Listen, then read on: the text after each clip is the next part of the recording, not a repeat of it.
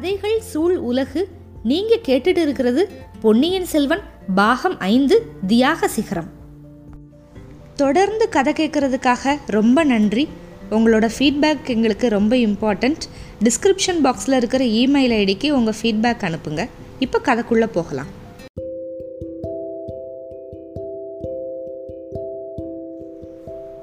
பொன்னியின் செல்வன் பாகம் ஐந்து அத்தியாயம் பதினேழு.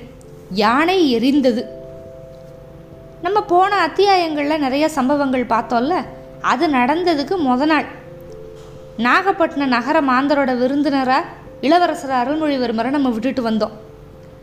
விருந்தெல்லாம் முடிஞ்சதுக்கப்புறம் அலங்காரம் பண்ண யானை மேலே ஏறி இளவரசர் புறப்பட்டார். எண்ணற்ற மக்கள் அவர் பின்னாலேயே வர்றாங்க. தஞ்சாவூருக்கு வருவோம் அப்படின்னு சொல்லிட்டு. அன்னைக்கு இரவு வந்து இளவரசரும் அவர் கூட வந்த ஜனங்களும் திருவாரூர் வந்து சேர்ந்தாங்க. திருவாரூர் மக்கள் வந்து இளவரசர் வருகையை வந்து முன்னாடியே தெரிஞ்சுக்கிட்டு இருந்தாங்க. அதனால ராஜரீக வரவேற்பு ராஜோபசாரங்கள் எல்லாமே பண்ணாங்க. பழம்பெரும் பதி திருவாரூர். இது வந்து குணவாசல்ல இருந்து குடவாசல் வரைக்கும் மக்கள் திரண்டு நிற்கிறாங்க குணவாசல் குடவாசல் அப்படிங்கிறது கிழக்கு வாசல் மேற்கு வாசல் வேற ஒன்றும் இல்லை.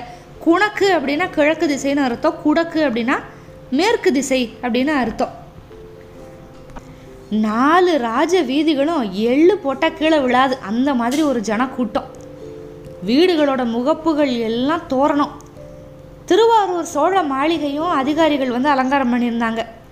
இளவரசருக்கு மட்டும் இல்லை கூட வர்ற அத்தனை மக்களுக்குமே விருந்து கொடுக்கறதுக்கு ஏற்பாடு பண்ணியிருந்தாங்க. முத நாள் இரவு வந்து திருவாரூர் வழியாகவும் அந்த புயல் போயிருந்துச்சு.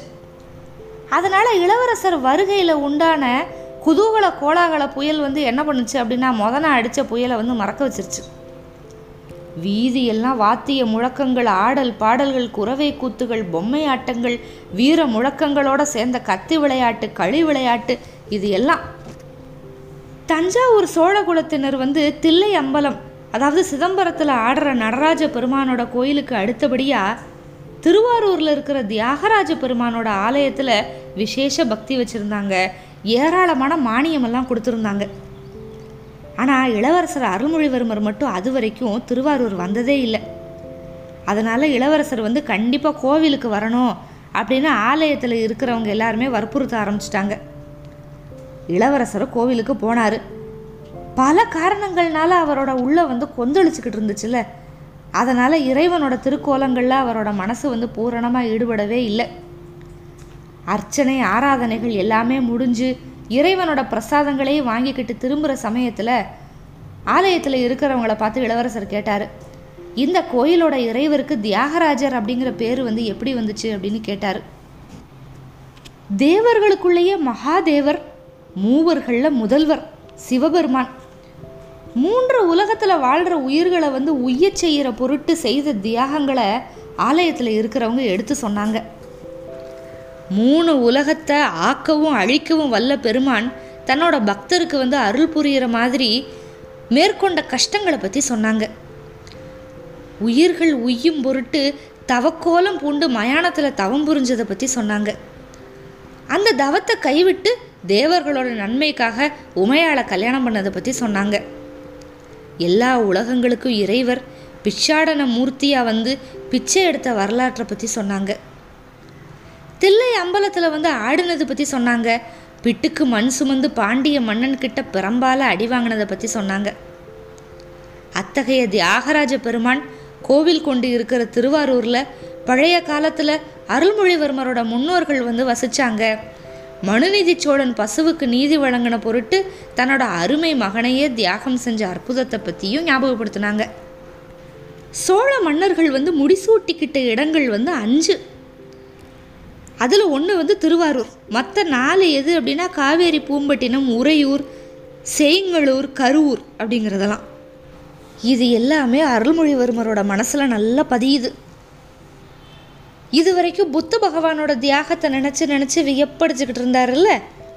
இப்போ தேவதேவர் சிவபெருமானை வந்து தியாகமூர்த்தியாக சித்தரிக்கிற வரலாறுகளை பற்றி நினச்சி நினச்சி வியக்க ஆரம்பிச்சிட்டாரு. மேலை தேசங்களில் கடவுளோட திருப்புதல்வராக போற்றப்படுற ஒரு அவதார புருஷன் மக்களோட நலத்துக்காக சிலுவையில் அறையப்பட்டு இறந்தாரு அப்படிங்கிற வரலாறுமே அவரோட காதுக்கு வந்து எட்டி இருந்துச்சு எல்லாத்தையும் பற்றி யோசிக்க யோசிக்க மனிதனுக்கு வந்து தெய்வத்தன்மை கொடுக்கறது எது? தியாகம்தான் அப்படிங்கிற எண்ணம் வந்து அவரோட மனசில் அப்படியே வேறு ஊ- ஊணுது.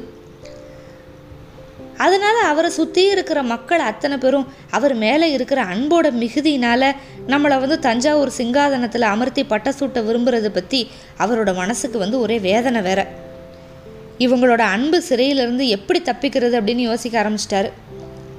ஆலய வழிபாட்டுக்கு அப்புறம் திருவாரூர் மக்கள் வந்து இளவரசருக்கு பெரிய விருந்தெல்லாம் கொடுத்தாங்க. உபசரிக்கிறதுக்காக நிறைய கேளிக்கைகள் நடத்துனாங்க.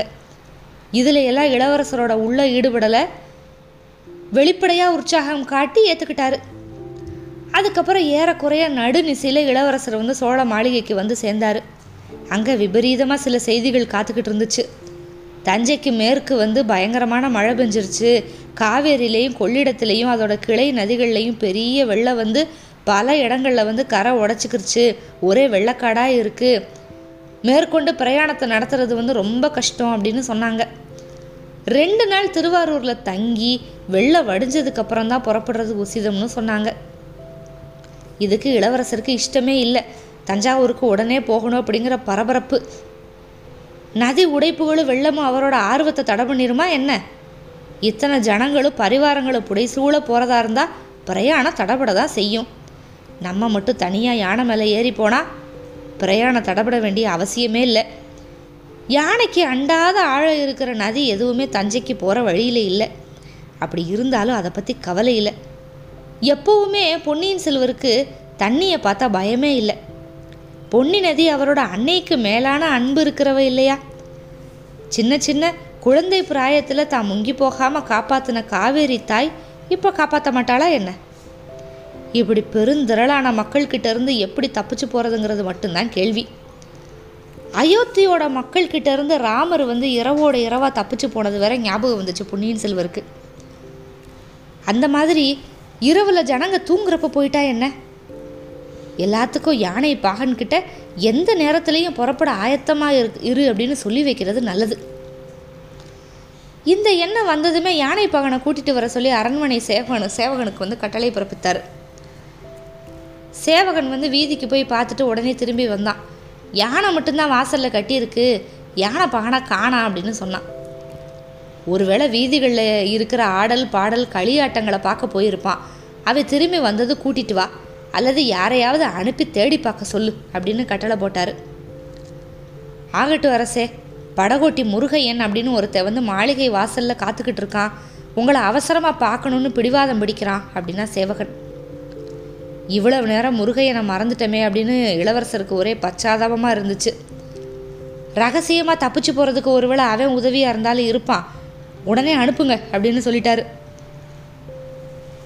முருகையன் வந்து இளவரசர்கிட்ட வந்ததுமே காலில் விழுந்து தேம்பி தேம்பி அழ ஆரம்பிச்சிட்டான். ஐயோ இந்த மூட பக்தனை சமாதானப்படுத்துறதும் அவங்கிட்ட இருந்து விஷயத்தை கிரகிக்கிறதும் சிரமமான காரியம்தான். ஆனாலும் செய்யணும். முருகையன் இப்போ அவனோட துயரத்துக்கு காரணம் ஒரு கதையை சொல்ல ஆரம்பிக்கிறான். என்னன்னா முருகையன் வந்து நாகப்பட்டினத்துலேயே வந்து மனைவியை விட்டு பிரிஞ்சிட்டான்ல? திருவாரூர் வந்து சேர்ந்ததுக்கப்புறம் அவளும் அங்கே வந்திருக்காளான்னு பார்க்கறதுக்காக ஜனக்கூட்டத்துக்கு நடுவில் சுற்றி சுற்றி அலைஞ்சான். ஒரு ஜாம நேரம் தேடினதுக்கப்புறம் ராஜ வீதியிலிருந்து பிரிஞ்சு போன ஒரு சந்தோட முனையில் அவனோட மனைவியும் இளவரசர் ஏறி வந்த யானையை செலுத்தின யானைப்பாகனும் போகிறத பார்த்தான். அவங்க சந்தில் புகுந்ததுமே ரொம்ப வேகமாக நடந்து போனாங்க. முருகையனும் பின்னாடியே போனான். கடைசியாக ஒரு வீட்டோட வாசலில் நின்னாங்க. அங்கே இன்னொருத்தன் இவங்களுக்காக காத்துக்கிட்டு இருந்தான். அவனும் இவங்களோட சேர்ந்துக்கிட்டான். அப்புறம் மூணு பேரும் சேர்ந்து போனாங்க. முருகையனுக்கு ஏதேதோ சந்தேகமெல்லாம் வந்துருச்சு. மனைவியோட ஒழுக்கத்தை பற்றியே அவனுக்கு சந்தேகம். உண்மையை கண்டுபிடிக்கணும்னு ஒரு ஆத்திரம். அதனால் போய் பிடிச்சிடாம பின்னாலேயே போனான். அவங்க ஊரை தாண்டி வாய்க்கால் வரப்புகள் வழியாக போய் கடைசியாக ஒரு மயானத்துக்கு போனாங்க. முருகையனுக்கு பயமாக இருந்துச்சு. ஆனாலும் விடாமல் போய் மயானத்தில் இருந்த ஒரு மரத்துக்கு பின்னால் ஒளிஞ்சுக்கிட்டான். ராக்கம்மாளும் யானை பாகனோட வெளியில் இன்னொருத்த சேர்ந்துக்கிட்டான்ல அவன் வந்து மயானத்தில் சாம்பலை பூசிக்கிட்டு ஏதேதோ பயங்கரமான மந்திரத்தை எல்லாம் சொன்னான். அப்புறம் யானை பாகனை பார்த்து நாளைக்கு காலையில் உன்னோட உயிருக்கு ஆபத்து வரப்போகுது. ஜாக்கிரதையாக இருந்து பொழைச்சிப்போ அப்படின்னா. யானை பகனுக்கு அப்படியே கதி கலங்கி போச்சு. என்ன ஆபத்து? எப்படி வரும்? தெரிஞ்சால பிழைக்கலாம் அப்படின்னா. மந்திரவாதி சொன்னான் உடனே யானைக்கு திடீர்னு மதம் பிடிக்கும். நீ பக்கத்தில் போனதை உன்னை கீழே தள்ளிவிட்டு ஓடும் அதனால் உன்னால தான் யானைக்கு மதம் பிடிச்சிருச்சு அப்படின்னு ஜனங்க நினப்பாங்க. உன் கையில் இருக்கிற அங்குசத்தை பிடுங்கி உன்னை கொன்றுவாங்க அப்படின்னா. ஐயையோ தப்பிக்கிறதுக்கு என்ன வழி? அப்படின்னு கேட்குறான் அந்த யானை பகன். நாளைக்கு காலையில் யானை பக்கத்துலேயே போகாத அவ்வளோதான் அது எப்படி முடியும்? பின்னால் ராஜ தண்டனைக்கு நான் உள்ளாகணுமே. சரி அப்படின்னா ஒன்று பண்ணு. என் வீட்டுக்கு வா. மந்திரிச்ச கவசம் கொடுக்குறேன். அதை அணிஞ்சுக்கிட்டு போ. கையில் அங்குசத்தை எடுத்துகிட்டு போகாத அப்படின்னா மந்திரவாதி. அப்படியே ஆகட்டும் ஐயா. இளவரசருக்கு ஏதாவது அபாயம் வருமா? அப்படின்னு கேட்டான் யானையப்பகன் அதே எப்படி சொல்ல முடியும்? இளவரசரே வந்து மந்திரம் கேட்டதா சொல்ல முடியும்? முருகையனுக்கு அதுக்கு மேலே நிற்கிறதுக்கு மனசில்ல. ஓடி வந்துட்டான். மறுநாள் காலையில் வந்து யானைக்கு மதம் பிடிக்க போகிற செய்தியை இளவரசர்கிட்ட சொல்லி எச்சரிக்கை பண்ணணும்னு ஓடி வந்திருக்கான். இதெல்லாம் சொல்லிட்டு மறுபடியும் தேம்பி தேம்பி அழுதான். அப்பனே ஏன் அழுகிற? நீ தான் சரியான சமயத்தில் வந்து எச்சரிக்கை பண்ணிட்டேல. வீடு இனிமேல் நான் பார்த்துக்கிறேன் அப்படின்னாரு பொன்னியின் செல்வர். ஐயா இதில் எல்லாம் என்னோட மனைவி சம்மந்தப்படுறது பற்றி தான் நான் வருத்த வருத்தப்படுறேன். ராக்கம்மாளை பற்றி என்ன நினைக்கிறதுனே எனக்கு தெரியல. அவளை பற்றி பழைய சந்தேகங்கள் எல்லாமே எனக்கு திருப்பி திருப்பி வருது அப்படிங்கிறா முருகையன். அவளை நான் திருத்திடுறேன். நீ கவலைப்படாத. நீ திரும்பிப்போ யானை பாகனை எப்படியாவது தேடி பிடிச்சி கூட்டிட்டு வா. படகோட்டி முருகையன் வந்து போனதுக்கப்புறம் பொன்னியின் செல்வர் வந்து கொஞ்ச நேரம் அப்படியே சிந்தனையில் ஆழ்ந்து போய் இருந்தார் முருகையன் பார்த்தது கேட்டது இதோட பொருள் என்ன? எப்படியாவது ஊகம் பண்ணி தெரிஞ்சுக்கணும் அப்படின்னு முயற்சி பண்ணுறாரு பழுவேட்டரையரோட உத்தேசம் பாண்டிய நாட்டு சதிகாரர்களோட முயற்சி. இதை பற்றி இளைய பிராட்டி சொன்னதை இளவரசர் வந்து ஞாபகப்படுத்திக்கிட்டாரு. அந்த சதிகாரர்களோட முயற்சியில் எதுவும் ஒன்றா இருக்கலாம். அல்லது வெறும் அசட்டுத்தனமாக இருந்தாலும் இருக்கலாம். எப்படி இருந்தாலும் காலையில் நம்ம என்ன செய்யணும் அப்படிங்கிறதுக்கு ஒரு முடிவுக்கு வந்துட்டார் ஒரு வழியாக அதுக்கப்புறம் நிம்மதியாக தூங்கினார். மறுநாள் வந்து அதிகாலையிலே எந்திரிச்சு பிரயாத்த பிரயாணத்துக்கு வந்து ஆயத்தமாயிட்டார். மாளிகை வாசலுக்கு வந்தார். அங்கே கட்டியிருந்த யானை வந்து இளவரசரை பார்த்ததுமே ஆதரவோட துதிக்கையை நீட்டி அவரை தடவி கொடுத்து கொஞ்சிச்சு. யானைக்கு மதம் பிடிக்கும் அப்படின்னு மந்திரவாதி சொன்னதா முருகையன் சொன்னான்ல? ஆனால் அதுக்கு அறிகுறி எதுவுமே இல்லை. யானை பகன் எங்கே? அப்படின்னு உரத்த குரலில் கேட்டார். உடனே பல குரல்கள் எங்கே எங்கே யானை பகனை எங்கே எங்கே? அப்படின்னாங்க. இளவரசரை மாதிரியே அதிகாலையில் பிரயாணத்துக்கு ஆயத்தமாக ஜனங்கள் வந்திருந்தாங்க. அவங்கக்கிட்ட அகப்பட்டுக்கிட்டு முன்னால் வர முடியாமல் திணறிக்கிட்டு இருந்தான் முருகையன். இளவரசர் வந்து முருகையனை பார்த்து சமிக்ஞை பண்ணவுமே ஜனங்க வந்து அவனுக்கு வழி விட்டாங்க முருகையன் பக்கத்தில் வந்து இரவில் ரொம்ப நேரம் தேடினேன் அதுக்கப்புறம் மனைவியை மட்டும்தான் கண்டுபிடிச்சேன். அவள் வந்து மயானத்துக்கு போனது எல்லாத்தையும் அடியோடு மறுக்கிறா. முருகையனுக்கு வந்து அதாவது எனக்கு வந்து பைத்தியம் முடிச்சிருச்சுன்னு சொல்கிறா அப்படின்லாம் சொன்னான். அதே மாதிரி யானை பாகனை வந்து காணோம் அகப்படவே இல்லை அப்படின்னு சொன்னான். அதை பற்றி கவலை இல்லை முருகையா. யானையோட காலில் கட்டி இருக்கிற சங்கிலியை அவுத்து விடு அப்படின்னாரு இளவரசர். முருகையன் அவுத்து விட்டுக்கிட்டு இருக்கிறப்பவே இதோ யானை பகன் வந்துட்டான் அப்படின்னு ஒரு குரல். வந்துட்டான் வந்துட்டான் அப்படின்னு பல குரல்கள். கையில் அங்குசத்தோட யானை பகன் ஓடி வந்துக்கிட்டு இருந்தான். கூட்டத்தில் இருந்தவங்க அவசர அவசரமாக விலகிக்கிட்டு வழி விட்டாங்க பொன்னியின் செல்வரும் நல்ல வேலை அப்படின்னு பெருமூச்சு விட்டுக்கிட்டு யானை பாகன் ஓடி வந்துக்கிட்டு இருக்கிறத பார்க்குறாரு பாவம் ஒரு நாள் இரவு அனுபவத்தில் அவன் எவ்வளவு மாறி போயிருக்கான் பயப்பிராந்தி கொண்டவன் மாதிரியில் இருக்கான். ஒரு கையில் அங்குச வச்சுக்கிட்டு இருந்தான். அங்குசத்தோட வந்த யானை பாகன் யானைக்கு பக்கத்தில் வந்து அதோட துதிக்கையை இன்னொரு கையில் தொட்டான். யானை உடனே அவனை துதிக்கையில் சொலட்டி பிடிச்சி தலைக்கு மேலே தூக்குச்சு. கேட்குறவங்க அப்படியே பீதி கொள்கிற மாதிரி பிளிரிட்டு யானை பாகனை வீசி எரிஞ்சிருச்சு. யானை பாகன் ரொம்ப தூரத்தில் போய் விழுந்தான். அவன் கையில் வச்சிருந்த அங்குசம் இன்னும் அப்பால போய் விழுந்துருச்சு. யானைக்கு மதம் பிடிச்சிருச்சு அப்படிங்கிற குரல் அந்த கூட்டத்தில் எழுந்துச்சு. ஜனங்க நாலா பக்கமும் செதறி ஓட ஆரம்பிச்சிட்டாங்க. காலையில் இளவரசரை பார்க்குறப்ப யானைக்கு மதம் பிடிக்கிறதுக்கான எந்த அறிகுறியுமே இல்லை. அப்புறம் எப்படி யானைக்கு மதம் பிடிச்சிச்சு? யானை பாகன்கிட்ட அந்த மந்திரவாதி என்ன சொன்னா? காலையில் போகிறப்ப அங்குசத்தை எடுத்துகிட்டு போகாத அப்படின்னு சொன்னான் ஆனால் அங்குசத்தோடு ஏன் வந்தான் யானை பகன்?